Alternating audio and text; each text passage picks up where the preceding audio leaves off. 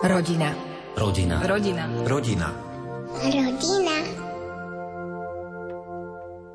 Keď majú manželia zrakové postihnutie, často sa stretávajú s otázkou, či ich deti budú vidieť. Niektorí odvážlivci sa dokonca neboja manželom odporúčať, aby vôbec nemali deti. Faktom ale je, že mnoho manželských párov, v ktorých sú obaja nevidiaci, majú úplne zdravé deti. No a faktom je aj to, že ak sa im narodí nevidiace dieťa, nie je to pre nich žiadna tragédia. Pod dôkaz sa dnes vyberieme do Nitry, kde žijú Jozef a Iveta z Bránkovci. Slovo má kolega Andrej Rosík. Skúsme sa mi vrátiť tak na začiatok a zaspomínať si, ako ste sa vy, Ivetka s Jožkom, spoznali a rovno si povedzme, že aj koľko rokov sa už poznáte. Nakoľko aj ja, aj môj dlhoročný manžel sme od narodenia zrakovo postihnutí, tak sme v podstate na jednej lodi a kedysi v rámci Zväzu invalidov sa konávali spoločné rekreácie, detské, mládežnícke, potom aj pre dospelých. Jedna z takýchto rekreácií nám bola osudná. Čo nám hlavne bolo osudné, bola nádcha. Protože som ju dobýval a myslel som, že som odmietaný. Ale to akorát, že nepočula moje návrhy na zblíženie. No a potom sme išli k Pramene lásky a zabudnutia, Pramen lásky a zapomnení. Tam sme sa napili a už to bolo. To bol rok osemdesiattri, august, a brali sme sa vo februári osemdesiatštyri. Máte syna Petra, ktorý tiež má zrakové postihnutie. Niekedy sa vás asi aj ľudia tak pýtali, že či sa nebojíte, že keď vy obaja nevidíte, že aj syn nebude vidieť, že ako to zvládnete. Ako ste vtedy riešili tú situáciu, ako ste sa vy na to pozerali? Každá rodina túži po dieťati, takisto sme túžili aj my. Samozrejme, že ten pocit zodpovednosti tu bol, tak sme chodili po genetických vyšetreniach, ale to vám nikto sto percent nepovie, či to dieťa bude zdravé. Tak sme sa po dvoch rokoch rozhodli ísť do rizika a dieťa sme mali. Tiež dedilo aj po manželovi, aj po mne zrakový problém. Myslím, že syn je spokojný, neľutuje, že je na svete, že je spokojný a tým pádom som aj ja rada, že ho mám. Nikdy by som ho nemenila za niekoho iného. My sme sa maximálne zodpovedne snažili k tomu pristupovať a narátali sme medzi našimi známymi deväť manželských párov, ktorí mali dedičné očné ochorenie a mali zdravé vidiace deti. Išli sme k tomu očnému genetikovi. Údajne minimálne riziko. To nám povedal i treba z môj ošetrujúci lekár. A nakoniec to jedno oko bolo po manželke, druhé po mne, katarakta a glaukoma, aby sme sa nevadili, teda aby sme sa neobviňovali, pokom to má. A potom aj manželka sa stalo, že to niektorí lekári vytkli. Syn dneska teda sa tie jeho očné chyby dopracovali až takmer k slepote a má aj vážnu chybu sluchu a pritom vyniká v dvoch odboroch, je vedecký výskumný pracovník a je úspešný muzikant. Každý má právo na život. Handicap nehrá rolu. Hrajú rolu osobné vlastnosti, čo ten človek môže byť pre tých ostatných prínosom. Mám tendenciu negatívne veci povýšiť na pozitívum. My sme všetci rovnako postihnutí a tým pádom si lepšie rozumieme, vieme si aj pomôcť, môžeme si kľudne vynadať do slepých, hej, a bez urážky. Nás to tak viac menej zbližuje, ten rovnaký problém. My sa už poznáme dlhšie a keď niekde sedíme a Jožko rozpráva historky, tak keď je reč o Peťovi, tak vždy to začína, že Peťo, keď bol malý... Boli sme u rodičov na Zobore a už nám odišiel posledný spoj. Ako pôjdeme dole, že peši. Občas sme chodívali peši, niekedy sme sa odvezli taxíkom, bolo to asi tak dva tri kilometre. Teraz Peťo rozospatý, mal asi päť rokov a že ideme peši. On, ja chcem ísť taxíkom. A ja tak zhecu na neho. Češi domov peši. Tak poď ty Čech. On, ja som Slovák a ja chcem ísť taxíkom. Manžel je z Moravy, takže preto a je taký akože hrdý na to, že je Moravan, tak za to si nahecoval.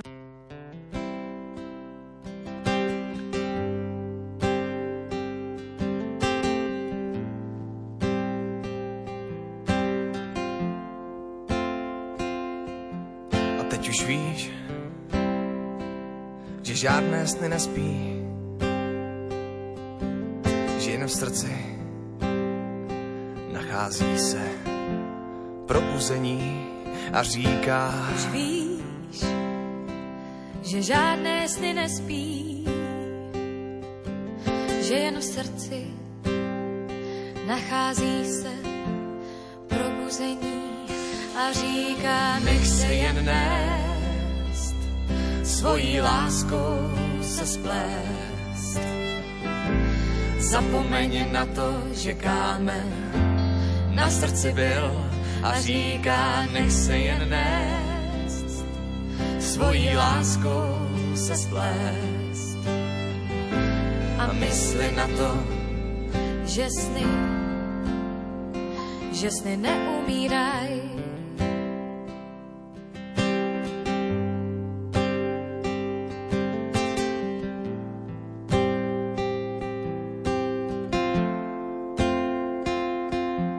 I když zášť tvých dnů zanechá, skvrnu zlosti ponechá.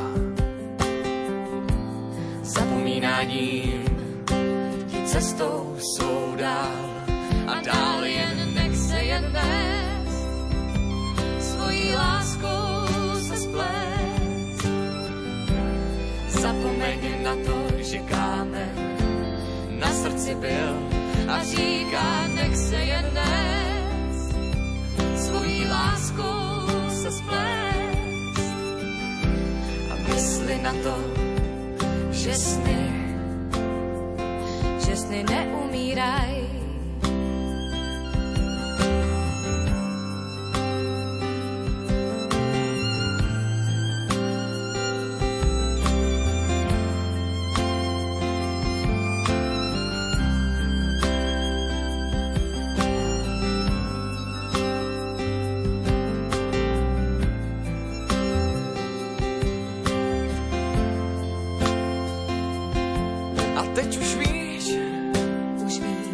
Že žádné sny nespí, žádné sny nespí, že jen v srdci nachází se probuzení a říká, nech se jen vést, svojí láskou se splést.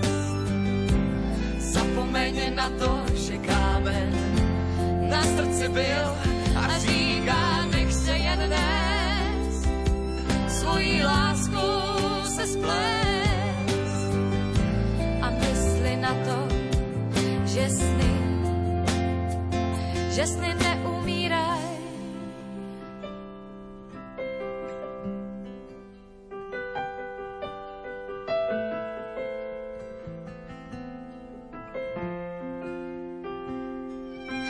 A až zapomene čas, že tvůj stín to byl, všem hned poděkuj za to, že jsi tu byl a dál jen nech se jen nést, svojí láskou se splést. Zapomeň na to, že kámen na srdci byl a říká, nech se jen nést, svojí láskou se splést. A mysli na to, že sny neumíraj.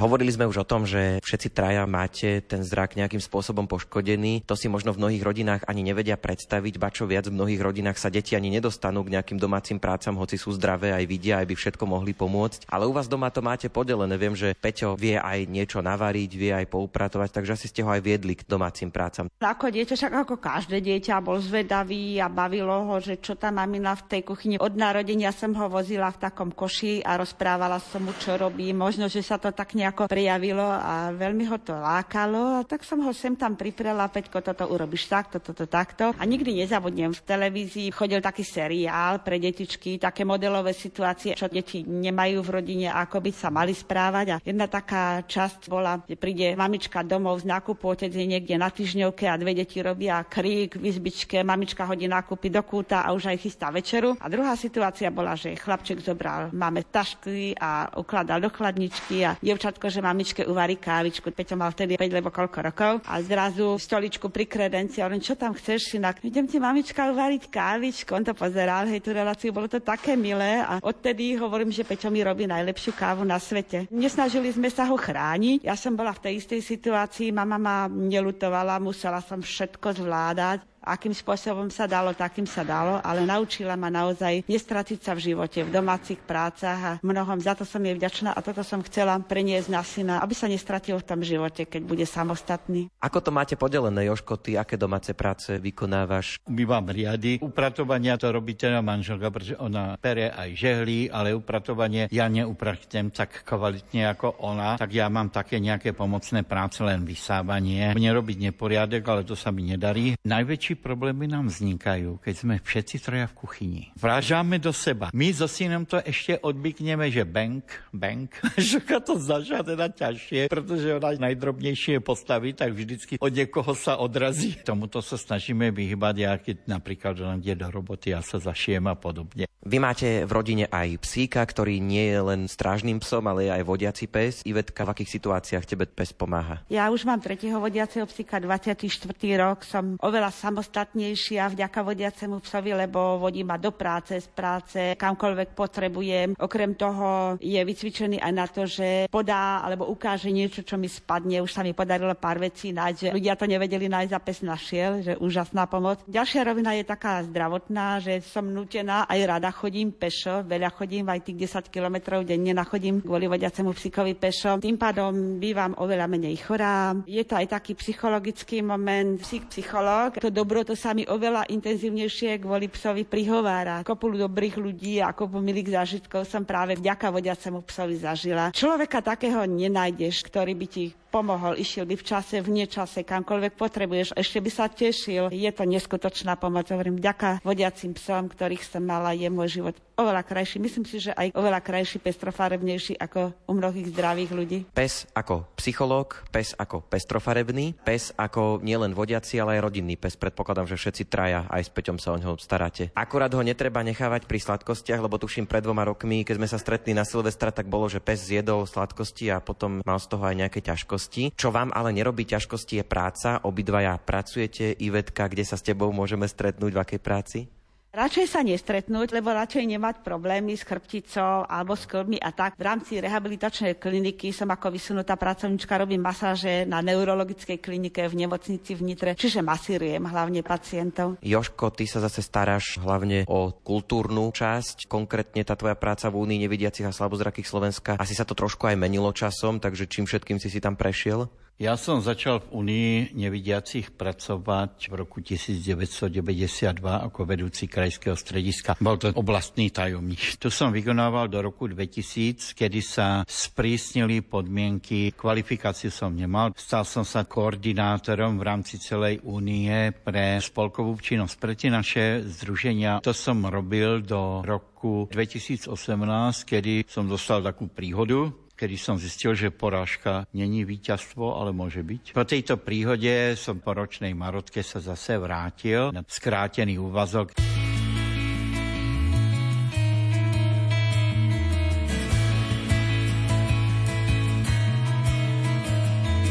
Nebude lehké ze skály se rozběhnout, jako malé alky do vody vplout.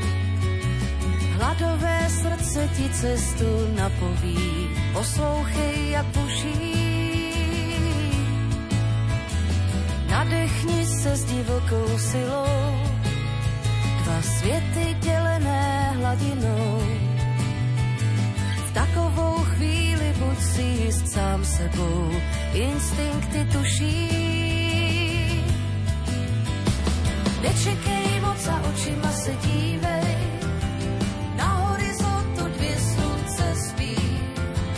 místo, kde už tě čekají, co tě nezabije, to tě posílí. Nečekej moc a očima se dívej, na horizontu dvě slunce spí. Je místo, kde už tě čekají, co tě nezabije, to tě posílí.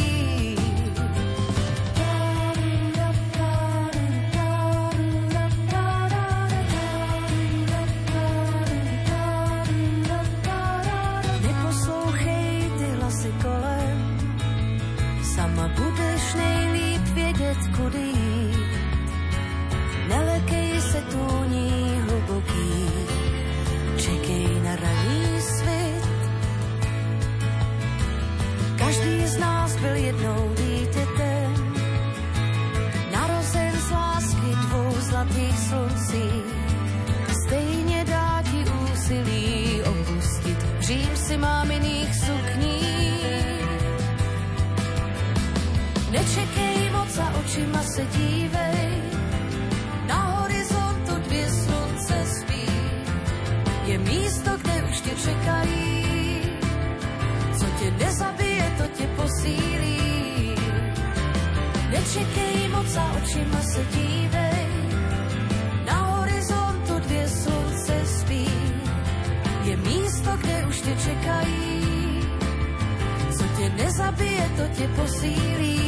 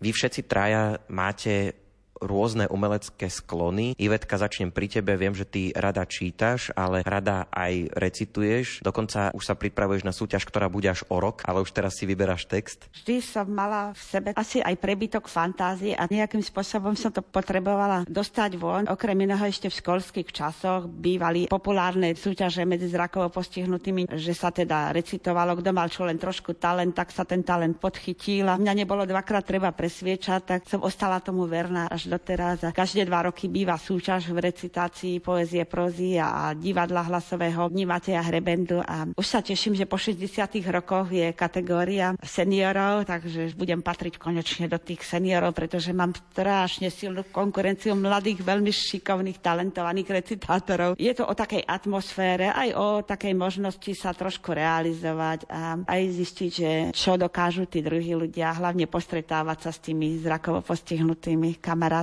Otvorila som, hľadel dnu. Zreteľne som počula, ako vonku zvoní električka a trúbi auto. dvadsiate storočie. A Vran sedel na stolíku a hltal slané stušianky. Mal krákať niečo symbolické, ako nevmo. Povedal? Dobrý večer, konvalinka. Neľakaj sa, to som ja. Naozaj. Syn Peťo hrá na klavíri, chodí hrávať napríklad aj na svadby, na rôzne podujatia. Jožko, ty zase hrávaš na ústnej harmonike, máš aj takú kapelu Domovina, kde hráte country. Zahráte si niekedy aj spolu s Peťom, so synom? Občas si zahráme, ale iba tak príležitostne. My sa každý uberáme svojím hudobným smerom. Peťo dokráčal ďalej ako ja, my už starší páni, tak nejak dožívame, hráme dvadsať rokov pri súťažiach gulášu, anebo povedzme zahráme si v Nitrianskom parku, miestnom bufetíku, ktorý si nás pre túto príležitosť najmä. Peťo, u neho sa spojili naše pozitívne vlastnosti. Manželka má techniku, ona je šikovná, zručná, a ja mám zase hudobný sluch. On je veľmi pracovitý. On mláti do toho klavíru. To ja som lení vyskúšať. Ja niečo naskúšam, mi to ide, už ma to nebaví.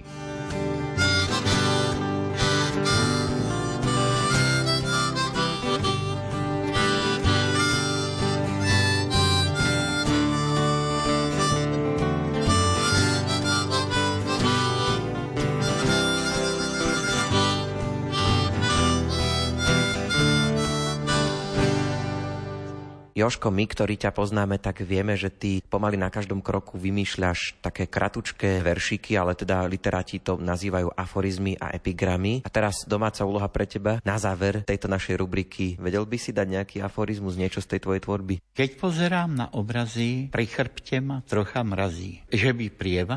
Asi nie. Dýchlo na mňa umenie. Odkaz na chladničke pres pokru. Ten váš svet prísnych vied nie je med lízať, zlízať.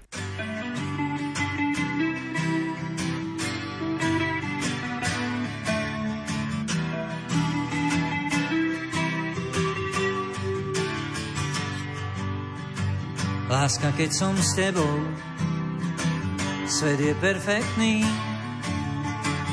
nikdy lepší nebol.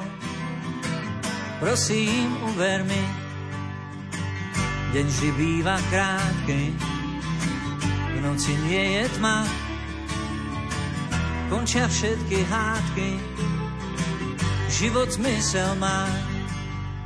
A keď si preč ja čakám, mám od teba strach, mením sa na žiaka, stojím pri dverách.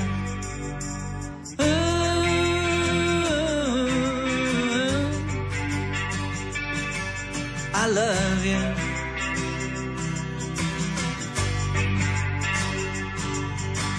Ooh,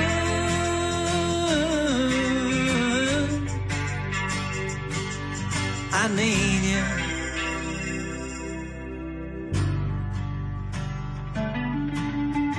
Láska, keď som s tebou, svet je perfektný, nikdy lepší nebol. Prosím, uver mi, deň vždy býva krátky, noci nie je tma, končia všetky hádky, život zmysel má. A keď si preč ja čakám, a mám od teba strach, dobre víš, som taká, stojím pri dverách. Uh.